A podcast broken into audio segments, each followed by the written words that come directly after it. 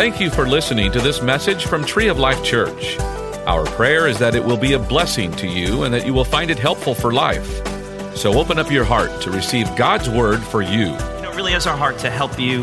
Uh, we're, we're not perfect. We're trying to walk in the revelation of the word like you. The word is our standard. Amen. It's what we strive for. We have good days and bad days, and we're striving to follow out the word of God. It is the best thing to apply to your life. This world has a lot of different ideas. It's taken what God has created and made it cheap, made it destructive, um, and it's not what God ever intended. You realize God created sex. Okay, well, if you don't realize that by the time we're done, you will. God created sex. The devil didn't, he's perverted it, and but God's way is the best way. And again, there's no condemnation here. I just want to say I had a discussion with a couple gentlemen this week, ran into them different things just in life, traveling and going places, and didn't know either one of them. And the discussion, I always try and bring back to Jesus, and we got started on that path, and I asked the guy finally, I said, Where do you go to church? He goes, Well, I don't go. And, and I said, Well, how come? And he said, Because I'm tired of going to places that just trying to guilt me into everything. I thought, well, that was an interesting statement. I wanted to say some other things, but I didn't want to make him feel guilty. But uh, anyway, so. And then the same with another individual. And I thought, wow, if that's the impression that the world has of the church, we have got to change that. And the church is so much, a lot of times talking about don't do this, don't do that, thou shalt not. And especially in this particular area, if you do hear anything in church, it's usually on that vein. But the church has been so silent for too long, and sadly, the world has filled that vacuum. And so this morning, I want you just to open up your hearts, let the Spirit of God just speak to you. Open up your Bibles and, and take notes because I, I believe this morning God's going to share, uh, He's prepared our hearts to hear the truth. And so we want you guys to walk in the truth of God's word as much as we do. And so we love you here. So, amen. So turn in your Bibles to Song of Solomon, chapter 4. Song of Solomon, chapter 4. And so we are blessed that you're here again, visitors. We're in the middle of a series, and so thank you for coming out this morning. And we want you to know that we just really feel like, um, you know, it's important to share the good news, the gospel truth, and, uh, and then apply it to our lives. And so we want to take a look at what the, the word has to say. We've been doing it the last couple weeks. You can go ahead and, and you can go online and watch those and stream those and all kinds of different things I don't even know how to do. You can go and get the messages or go to the bookstore and get the CD. Um, but this is an important topic, especially in our world today.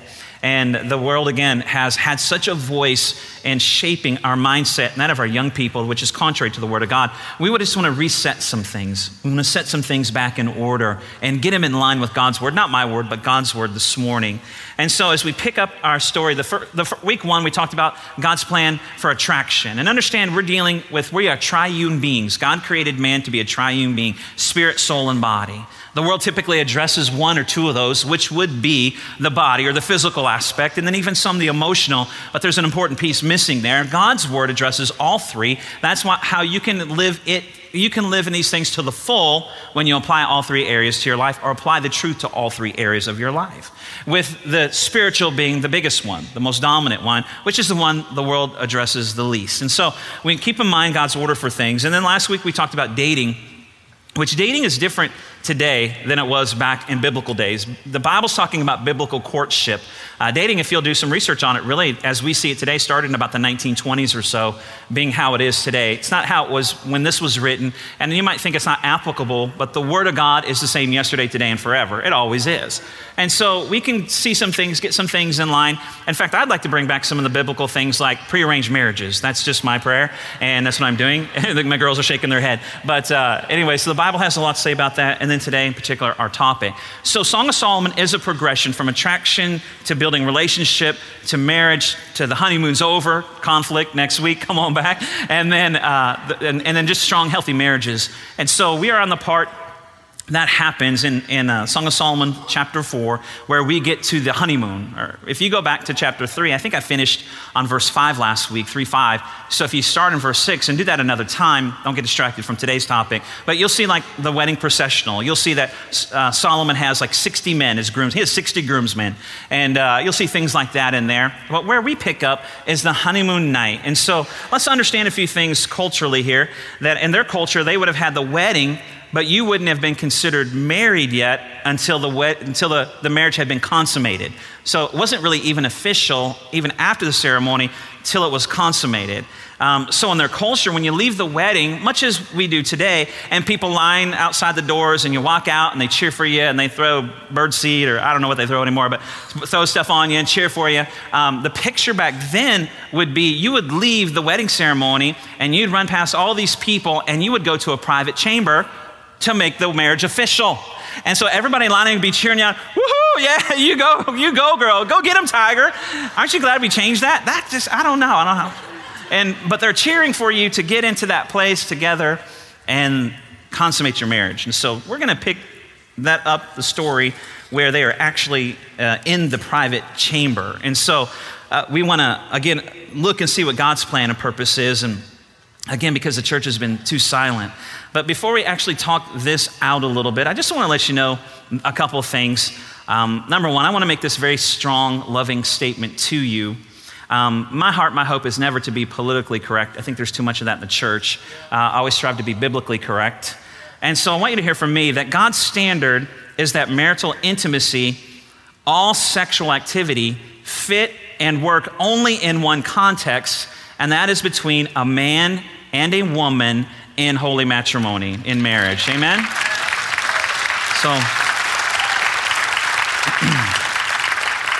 And I, and I say that in complete love, but need, we need to stand up for what truth is. And so, again, every physical or every sexual activity, rather, it's not, let's see how far we can go with actually having sex before we get there. Let's see how far we can go. All sexual activity, God intended to be in a marriage relationship and between a man and a woman, a husband and a wife. And so, uh, again, uh, we just believe that here at Tree and want you to listen to the message today based on that uh, what the Word of God says. And anything outside of that really is uh, incredibly destructive.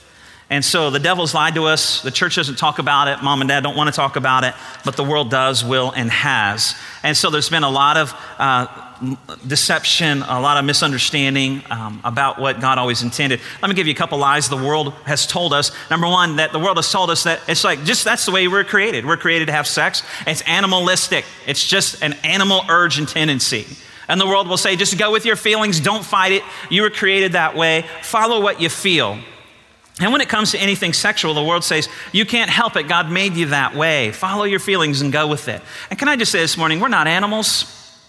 We're not. We're made in the image of Almighty God. Amen. Animals follow their instincts.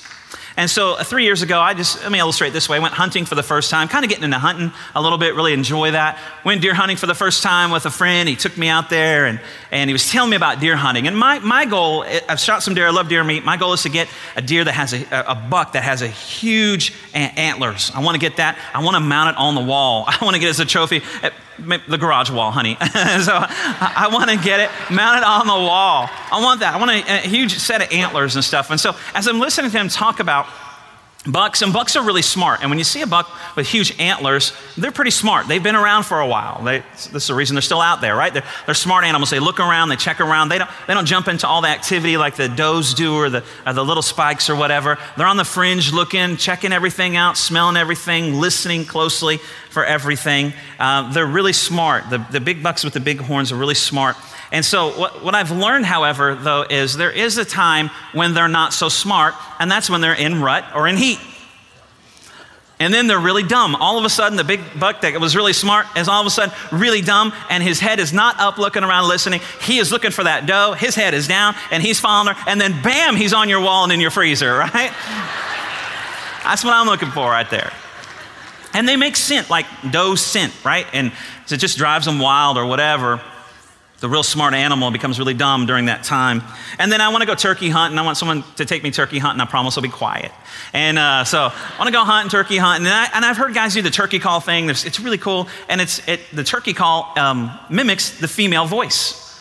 And then all of a sudden, these big uh, turkeys or whatever, male turkeys, are all of a sudden hearing that voice, and it's just everything stops. They become dumb, right? And they do that. And I just want to say this morning that the devil is looking to make you a trophy on his wall. And you are not an animal. You're not an animal. And so don't buy into a lie of the world. All right? You're not an animal, so let's not live that way. We can live different, make different choices.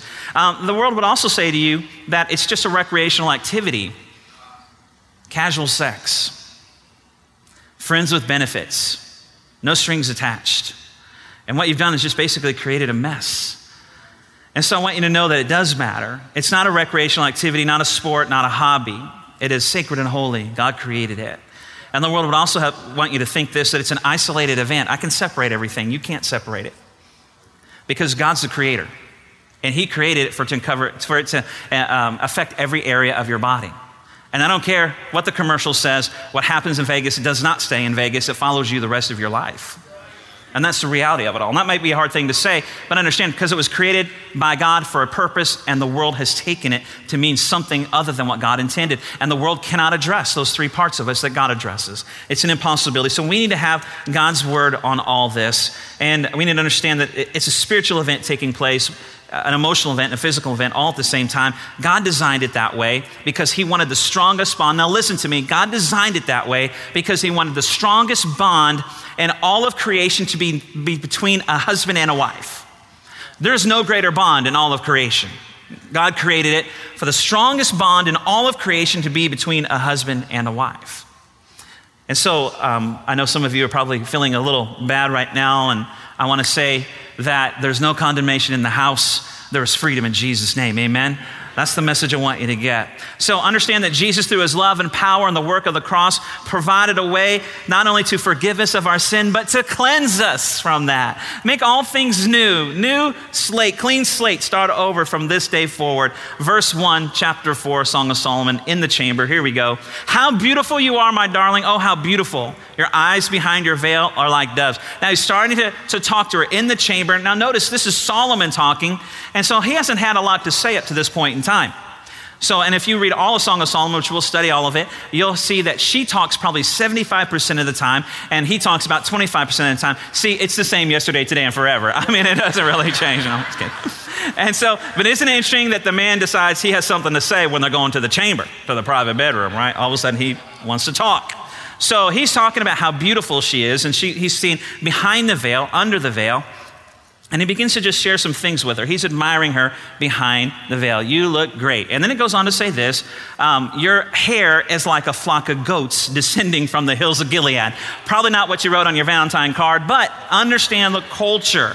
Back in that day, they had some beautiful black goats. And when the goats would come down from the hill, you'd see these hundreds of goats coming down. What he's saying is that you have let down your hair.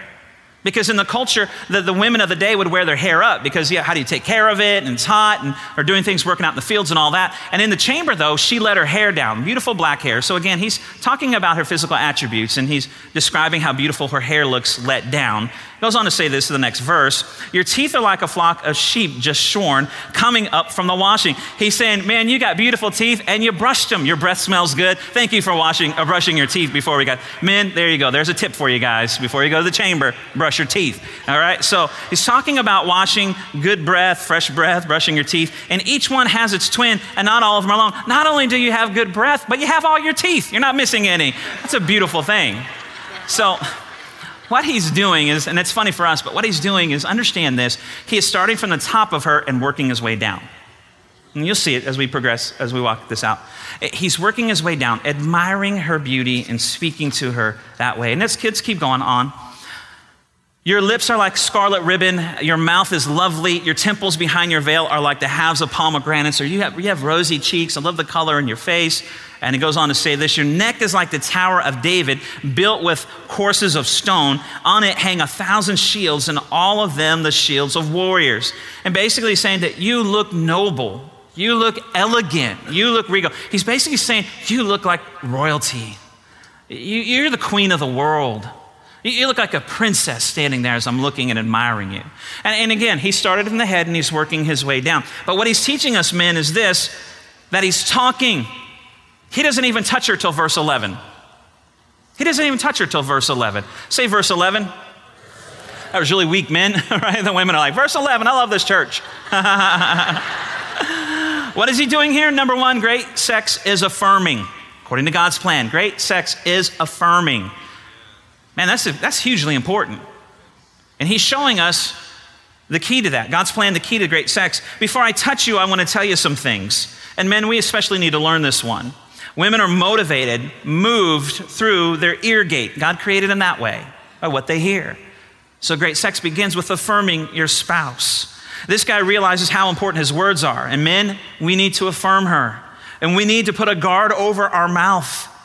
Even funny things that we think or innocently things that we say, we need to be very, very careful. God created women with ear gates and with the ability to remember what you say for years and years and years and years. I don't remember that. I remember 10 years ago, you were standing by the stove in the kitchen, leaning back against it, wearing that blue shirt. but God created women that way. They have ear gates, and guys, be very careful what you say. Your words are critical to godly intimacy. And if you don't think so, just look in the Bible when it comes to what God's asking of us with Him. You realize He created creatures around His throne to what? Say, Holy, holy, holy are you, Lord. They're affirming Him constantly. You know what He wants from you and I? We come in to sing songs. We're not here just to sing a list of songs, we're here affirming God. We're praising Him. I mean, we have 150 scriptures in a book of the Bible that, is, deals with nothing but talking and affirming God. He likes to hear. And you would sit here and think, well, he knows how I feel. You know what? He wants to hear it just like you want to hear it from people. And we need to be committed again to affirming our spouses. And let me say it this way we need to affirm our children. When's the last time you affirmed your kids? Well, when's the last time they did something good, Pastor? I don't know. I can't remember. Ask my wife. She remembers everything. No, I'm just kidding. And so, but we need our kids, we speak to our kids affirming things. And let me say this, teenagers, you need to be affirming your parents. Just don't tell them they don't understand and you're too old fashioned or whatever that. You know, when I appreciate how much you love me, I appreciate what you provide for me. What does that cause? Greater intimacy. When your kids start affirming you, doesn't it make you love them more, want to do more for them? May not love them more, but want to do more for them. When your spouse starts affirming you, come on, man. Listen, he started, he didn't touch it till verse 11. So when it comes to lovemaking, guys, don't be in such a hurry. 11 verses. Let's look at verse 5. It says this Your breasts are like two fawns, like twin fawns of a gazelle that browse among the lilies or out in the field. Now, every hunter knows what this means in a sense that there are deer on a field already. And again, in my first hunt, the guy said, We need to get out there early. I'm like, Well, it's dark. and he's like, That's right. We need to get there as the sun comes up. So we parked far away from the blind and we got to walking. And he's saying, Be walk very quietly, walk very gently, walk very tenderly. And so we get to the blind and the sun's coming up, and sure enough, because of how we walk quietly, tenderly, and gingerly, there were still, there were deer on the field. It was okay, they were there. And so, you know, you realize that we didn't roll up in the truck, honking the horn, getting out. Okay, twin fawns, we're here, we're here, we are. Where are you at? Let's go. If you do that, and men can tell you this when you're hunting, if you do that, those twin fawns will run and hide, and you may not see them again. And it means exactly what you think it means right there in the scripture. Hey, baby, I'm here. Let's see those twin fawns. Hey, guess what? They may run and hide. You may not see them that night or a couple nights after that. That's as graphic as I'm going to get right there on that passage of scripture. And by now I'm turning 50 shades of red, just to you know. So, where'd they go? Number two, great sex is tender. Tender. Solomon understands tenderness. Honestly, we could all use a little more tenderness today. We could all use a little more romance today. Come on, men. We could all be more romantic. See, we bought into the world's view of, of sexuality, and it's become very selfish, very self centered. You want the twin fawns to stay on the field, then be tender. And don't be about you. In fact, honestly, you look at commercials and things, it's all about enhancing or increasing and all that. Was a lot of that's just self centered, self gratification stuff. But I say God's way, and I understand that there's some things, uh, legit things associated with that, but I understand if we get back to God's way, I, we may just see we don't need some of that. Because God's way works. And so we have bought into the world's view of sexuality and abandoned God's way. Let's look at verse 6. Here's what it says verse 6. Until the day breaks and the shadows flee. You know what he's saying? Until the morning comes. You realize that this is where Lionel Richie got All Night Long song, right there, all night long. We're here all night. Let's take our time. Not going to be in a hurry. I intend to be with you all night long. And then goes on to say this I will go to the mountain of myrrh and to the hill of incense. Now, again, he's working his way down. And so he's describing two mountains there. And yes, it means what you're thinking. Now, why he named them, I have no idea. And that's between you and your spouse, okay? But he's working his way down taking his time. We're not to verse 11 yet. And he continues to affirm her and speak to her tenderly and talk to her. Number three, great sex is passionate. Great sex is passionate. And I know, I know the devil and the world thinks or says God's way is boring, but let me tell you, it's not true. How can something that God created as we know the character and nature of God, done God's way, be boring or anything but completely fulfilling and satisfying. And what makes this arrogant world think that they know more than the creator of sex. All these so called experts, who do they think they are? That they think they have a better way than God's word, who created it. God's way is the best way, the most satisfying, fulfilling. It's not boring. It's better than you ever thought, imagined, or hoped, the word says, because the word works. and it is there because God intended for you and I to know about it. Passionate.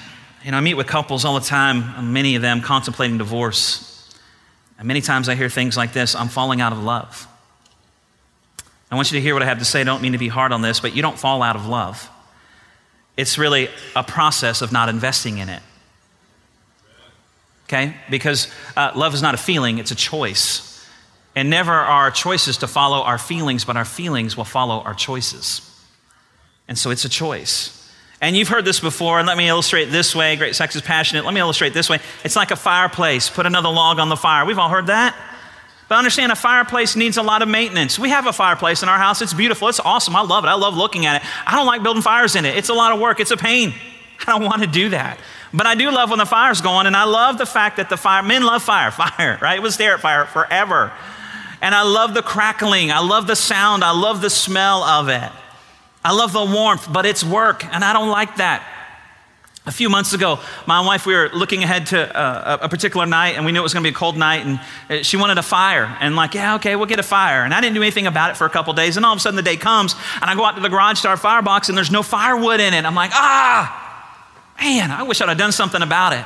Because at that particular day, it was raining and no wood in the firebox and the wood box. And she wanted a fire, so I needed to figure out how to do that. So I rolled up to the church. There's a couple guys on campus. Pastor, what are you doing? Can we help you do something? I'm like, no, I got it. I need, just need to get some firewood. And they're like, well, it's been raining. Nothing's going to burn. It's all wet. It's been raining all day. I said, I know. Just stay away from me right now, okay? I know, all right? I know that. So I had to drive out to the wood pile back there, and you know what I had to do? I had to take a lot of time taken off the top layers of wood, row after row of wood that was wet and soaked from the rain. I had to dig down to the bottom of those big, huge bins that we have with wood in there to find some dry wood. It was not an easy task. It took me a long time. Then I had to put it all back in there. I loaded what I needed in my car, went home, then I had to fill the box in the garage and then go inside and get a fire started. It took forever. It was a pain. But if I want that fire, I got to make an investment in it you don't fall out of love, you just stop investing in it. So, some of our marriages, guys, have gotten this way. We need to restore, we need to get back the passion. Buy some flowers, send the kids somewhere for a night, go on a date, give her some compliments, light some candles, put a log on the fire. And just like the ladies' gate is the ear gate, ladies, the men's gate, God created us that way, is the eye gate. So, ladies, you want to put a log on the fire, keep the passion going, get rid of the nightgown your grandma passed down. Come on, man. All right? You can put a spotlight and not see through it. You can have a high beam spotlight and not, a solar flare and you can't see through that thing. I know it's cold, but you're not going on a spacewalk for NASA. You're getting in bed. The blankets will warm you. I, he'll warm you. I, I don't know. I, And men, don't come to bed smelling like you just worked on the car or mowed the lawn, all right? So come on. Rinse off something. But we need to recommit to the passion, and you'll fall back in love. See, here's the thing the fire burns wherever the log lays. The fire will burn wherever the log lays. Put a log there so it'll burn. And let me just say this as a word of caution if you put the log at work, it'll burn at work. If you put the log at hobbies, it'll burn at hobbies. You put the log with somebody else, it'll burn there. So keep the log, keep a log on the fire. Make an investment in that relationship. Let's keep going. Verse 7, here he goes. You are altogether beautiful, my darling. There is no flaw in you. What a powerful statement. If you've been with us the last two weeks, we started this series in a passage of scriptures that she said, I am dark. And what she was saying was, I have been working out in the fields. The sun has weathered me. That means if I've been working all day in the fields because of her brother, she'd been working all day in the fields. Her hands were rough, her feet were rough. She didn't feel attractive. She said, I'm working all day in the fields and it's dark in me. I am unattractive. And also, he says that I couldn't even take care of my own vineyard or my own body. I have neglected it. But understand what he is saying and doing here in the chamber, in, his, in the room. He says this You are all beautiful. You are altogether beautiful, my darling. There is no flaw in you. And he still hasn't touched her, by the way. But he says to her, You're in my chamber here. You're in my bedroom. You are in a safe place. And he says, My belief is about you, you're the standard. You are the standard all other women are measured by. And she doesn't think that. And here's the thing a drop dead, gorgeous, almost flawless uh, woman, which there is none, the airbrush everything, anyways, but right? She can stand in front of the mirror and everybody else can say, Wow, you're amazing, you're perfect, and she can find every flaw. But he sets her in, her bed, in the bedroom, in the chamber, and he says, You are the standard all other women have to measure up to. You are all beautiful. There is no flaw in you. And understand, a few chapters ago, she thought she was ugly and neglected. What does that tell us? That he created a safe environment, a safe place in that chamber. He spoke to his heart. Great sex is secure and safe. Amen? And so, eh, you know what the world does? The world has standards. Men have standards. Women have standards. We all have standards. But he made a choice to make his wife the standard. And here's what the world does. Understand on Valentine's Day, do you know what happens on Valentine's Day uh, from a worldly perspective, too? They release the Sports Illustrated swimsuit edition. You think that's by accident or just happenstance or coincidence? Absolutely not. What's the world doing? The world's trying to feed us a standard that's contrary to what God's trying to say. Your spouse is the standard, men or women. Your spouse is the standard, which everyone else should have to measure up to, not she up to everybody else or he up to everybody else. I don't care if it's Matthew McConaughey or whatever, Brad Pitt. I don't care if it's Sports Illustrated. In my chamber, this safe place, you are the standard for all other women. You are the standard for all other men. We need to reset the standard we need to reset the standard. See, the devil wants to change your standard from your wife or your husband being all beautiful to if you only looked like that. If you really want godly sex, godly passion, understand that great sex is secure, or write safe in there in your notes. You've created a safe place for that person, a place where they are reassured and secure. Men, you should never make a negative comment about her body, ever, ever, not even jokingly, not even in out of innocence or whatever that might be. You should reassure them and appreciate them in every way. And ladies, understand also that rejection can come from you sometimes as well. And women are insecure about their appearance, but men are insecure about their abilities. And so when a man is rejected, it makes him feel like less than a man. And listen, a man will find security somewhere. That's how we're created. A man will find security somewhere. He'll find it maybe in hunting or sports or fishing. He'll find it maybe in his job, working all hours, never coming home. He'll find it maybe in hobbies. He'll find it hanging out with his buddies, or he'll find it in another person. And that doesn't make it right. It doesn't make it right. But let's be aware of creating a safe place, a secure place. And now it's true when we're talking about men and women, and you may have heard this that men are referred to as microwaves and women are referred to as crockpots, and just their ability to be sexual and it's also believed that men generally want sexual intimacy more than women. In fact, in my study, I read a scientific study, getting ready for the service today, that men prefer sexual activity on days that start with the letter T. Interesting. Tuesday, Thursday, today, tomorrow, and Saturday and Tunday. I,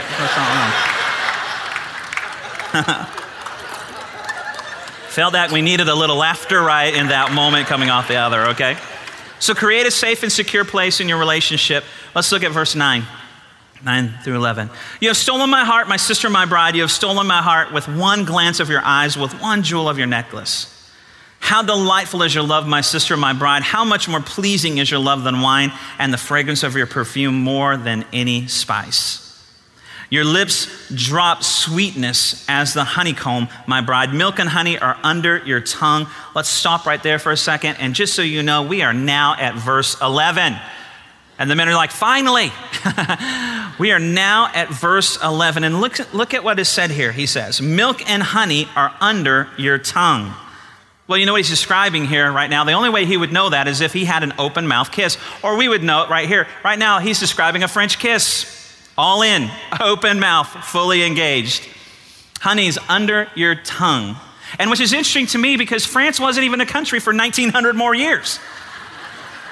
So really, it should be called a Hebrew tongue, but that doesn't really sound romantic, French, French kiss. But understand in verse 11 is where he started the touching. He had all that, come on, he had, you see the process. He had all that beforehand, and now at 11, he starts that, and he starts with a big open mouth, mouth kiss here.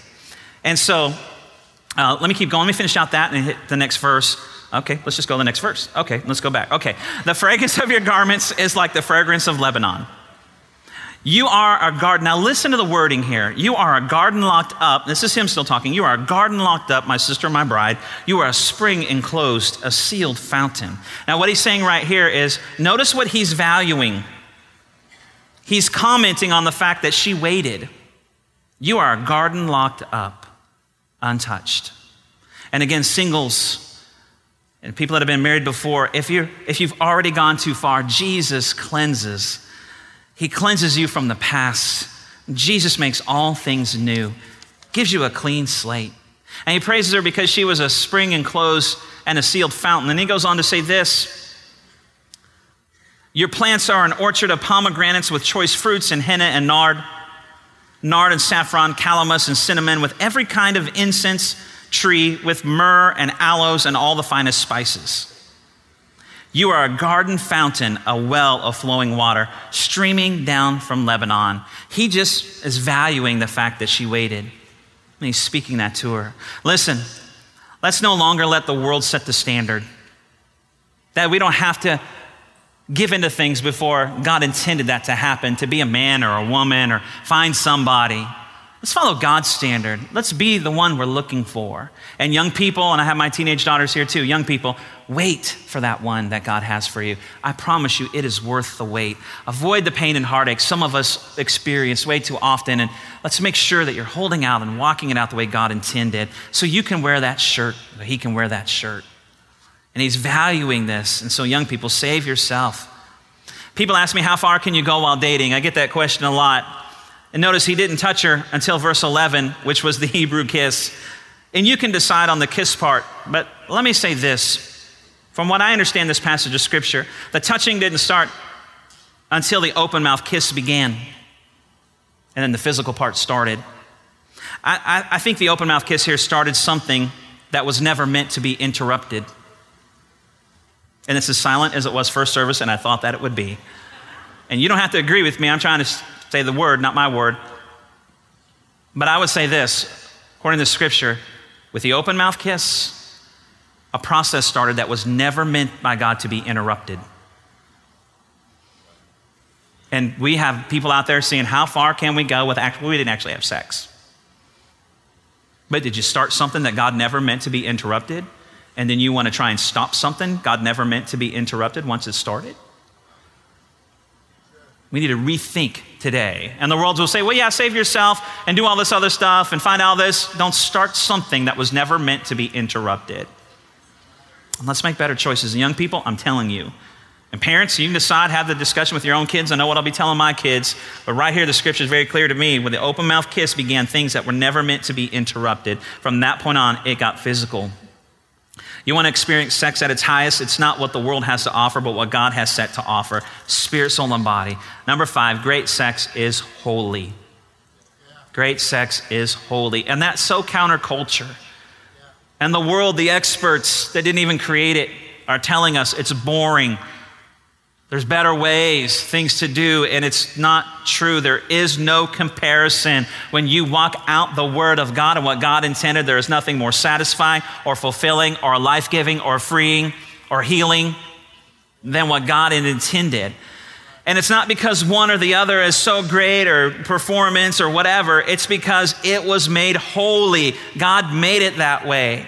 God had a plan. God had a standard. God's ways are higher than our ways, the scripture says in Isaiah 55. As the heavens are higher than the earth, so are his ways higher than our ways. So he would know as the creator of it. Let's quit listening to the so called experts of the world that didn't even create it. What do they know? Let's follow the Creator. And let's restart some things. Let's ask for forgiveness. Let's get that clean slate, like my wife talked, wife talked about. Let's start from here on and walk out in the knowledge and revelation that we have now. Let God not only forgive us, but cleanse us. Now, the last two weeks, we've closed with a verse that says, Don't awaken love before it's time. And you understand, in the last two weeks, when we got to that verse, twice she wanted him and tried to go somewhere, and twice he stopped it. He did. But not today. and she finally speaks. 15 verses, she's silent. 16 verses in the whole chapter, she finally speaks. Let's take a look at chapter 4, verse 16.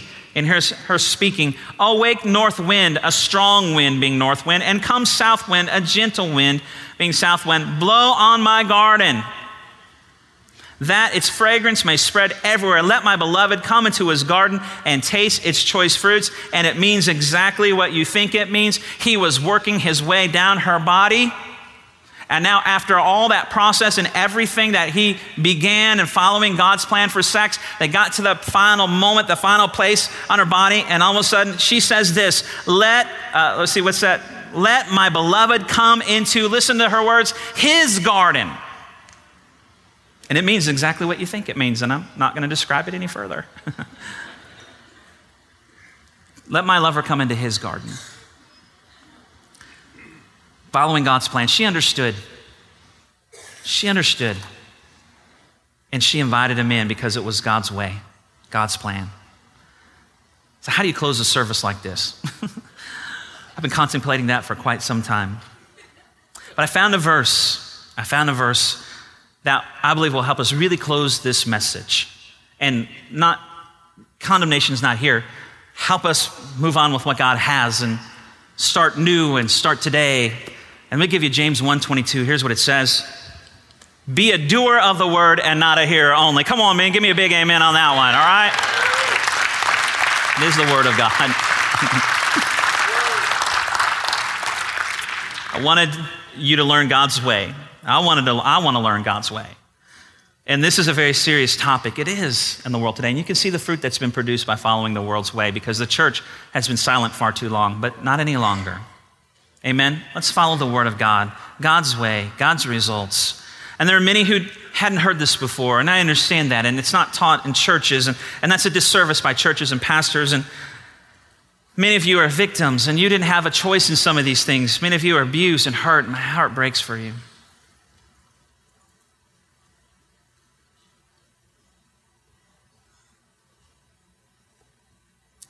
many who made mistakes. And you walk in some kind of shame or some kind of guilt. Let me say today, in the name of Jesus, be free. In the name of Jesus, be free. In the name of the one who came and laid his life down to forgive you and cleanse you from unrighteousness, be free. Don't live the lie of the devil any longer. We have been held hostage and in bondage over this topic because of the world, and today is our day of freedom. And for all of you that are feeling guilt and shame, it is not from God because there's therefore now no condemnation to those who are in Christ Jesus. Condemnation, the lies of the devil would say, Yes, you are that way. You will always be that way, and there's no way out. But the conviction of the Holy Spirit, which I pray and we have been praying, will rise up in your heart today, will say, Yes, you have done that. Yes, you are there. But there's a way out, and his name is Jesus, who heals, forgives, and cleanses, and makes all things new. All things new. All things. Not that thing. You don't know. Could you just do me a favor? Because this has been a hard message to get preached. Could you just say, He makes all things new with me? Ready? He makes all things new. I hope that you meant that. We hope that you enjoyed this message. You can find more messages and information about Tree of Life Church at treeoflifechurch.org. We'd like to invite you to come visit us at 5513 IH 35 South in New Braunfels, Texas, or you can watch us on live stream. Thank you again for listening.